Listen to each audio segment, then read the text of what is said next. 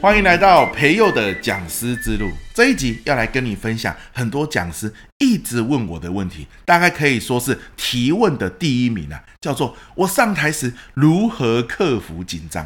其实之前的好几集我们都有聊到这个主题，只是呢可能东一点西一点。这边呢我们专门一集来聊如何克服紧张的三种方法，我常常运用的方法这样子。好，第一种叫做什么呢？不断重复第一段话，有些时候我们上台前很紧张嘛，你拿到麦克风之后，可能就说开了就没事了。但问题就是那个头过身就过嘛，还没有拿到麦克风之前，东想西想，然后呢自己吓自己，然后把自己搞得神经紧绷。那这个时候怎么办？与其放任你的大脑东想西想，想到一些灾难的画面，想到等一下别人不理你怎么办，对不对？不要放任你的大脑这样子想嘛。我们干脆给他聚焦一点，让他一个指令，什么指令？等会我上台，我第一句话要讲什么？等会我上台，我第一段话要讲什么？在脑中默念那段话，把它讲得顺嘛。都说了，头过身就过。那我们就让头更容易过一点，对吧？所以有些时候，我发现我的大脑开始在胡思乱想了。我在后台等着主持人介绍我了。好，这时候我发现我在乱想东西，很怕自己讲不好。我不如静下心来来想，我等会上台第一句话是什么呢？好，我现在来练习十次讲这句话。我怎么样讲得更清晰，语调更有抑扬顿挫？诶，这个练习的过程中，你的大脑只想着这件事，你的心就静了下来。哇，这一招我个人是觉得非常的好用。好，就是只想着第一段话要讲什么，好，这一回事。第二个叫做回想。很多时候我们会紧张，是因为我们想着，哎呀，之前我也有讲不好的经验。哇，之前呢，我也有这个拉差的经验，对不对？可是呢，你之前也有成功的经验啊，你也有讲得不错的时候吧？你也有上完课之后，学员来跟你回馈说，我好有收获哦，谢谢你来分享，好险我有来耶，我得到好多东西哦，也有这种时候嘛。甚至回馈表单啊，学员写的一些鼓励你的话、激励你的话，自己很有收获的话，对吧？其实你脑中也有这些经验。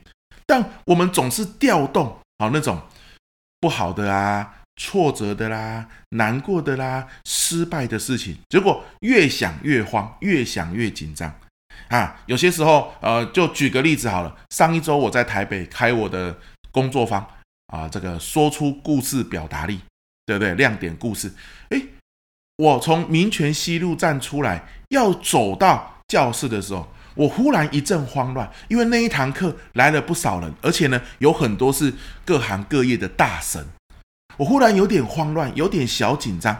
今天这个工作坊能不能顺利啊？会不会让他们有收获啊？哇，内心有点怕。这个时候，我赶快透过回想，调动我之前上课很成功的经历，我调动人家用赖传给我他的收获，哦，这样的记忆片段。哇，这个记忆片段一出来，我内心就比较安定了。为什么？我告诉我自己，很多人上过这个课，他是有收获的。我曾经上过这个课，也是得到很好的结果的。我可以的，不要怕，不要慌，就去上课吧。诶，心就稳定下来了。还没有进到教室，我那个内心的自信就回来了。所以。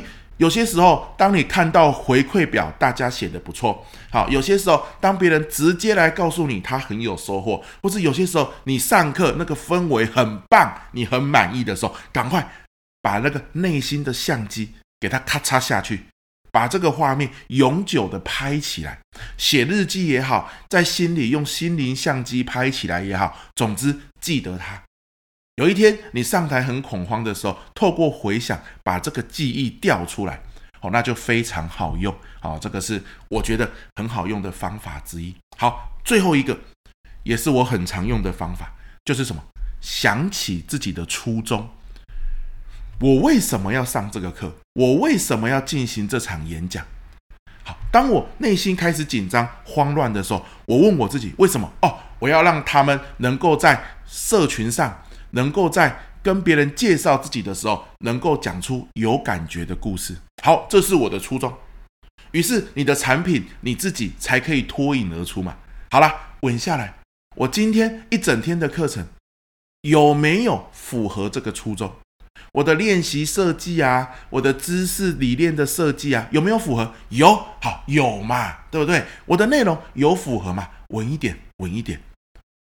我做到了我想做的事，那就 OK 了，稳稳的来，没事的，没事的。好，所以我会透过回想初衷，然后问自己，我的课程设计、内容设计能不能往这个方向前进？可以，那就好了，稳一点。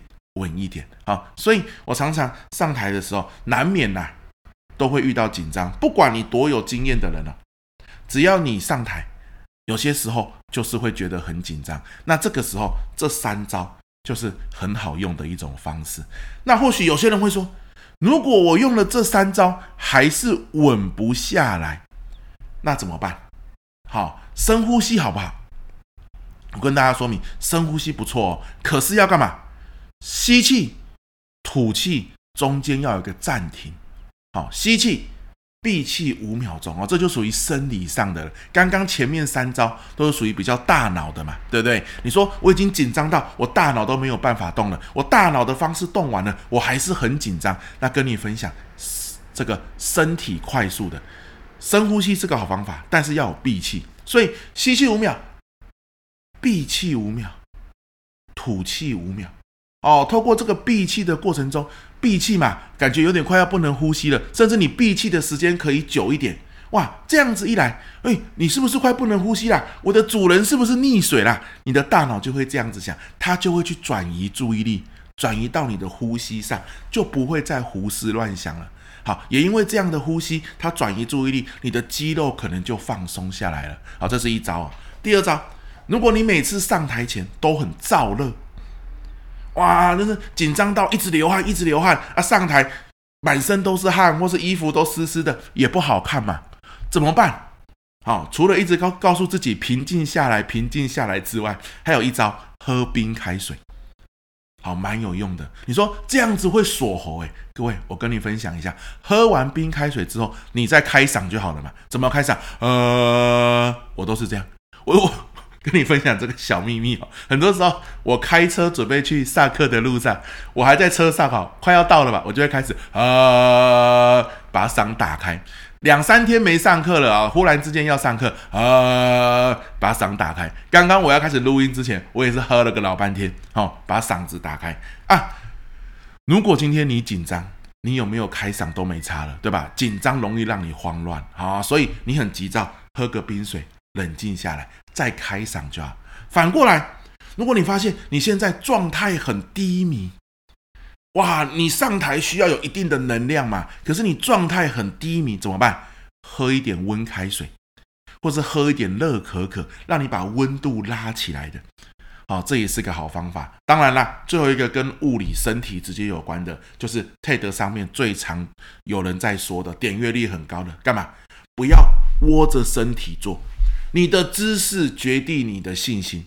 好，如果你总是把自己缩得很小，哇，你会越来越没有信心哦。所以，当我意识到我现在需要能量、需要信心的时候，记得你在世界占的面积越大，你的信心越大。好，所以你与其把自己给归完缩在那边，哦，你的占的面积就变小了嘛。你不如把它放大一点，你站起来，对吧？大步的走一走，手挥一挥，挥大一点。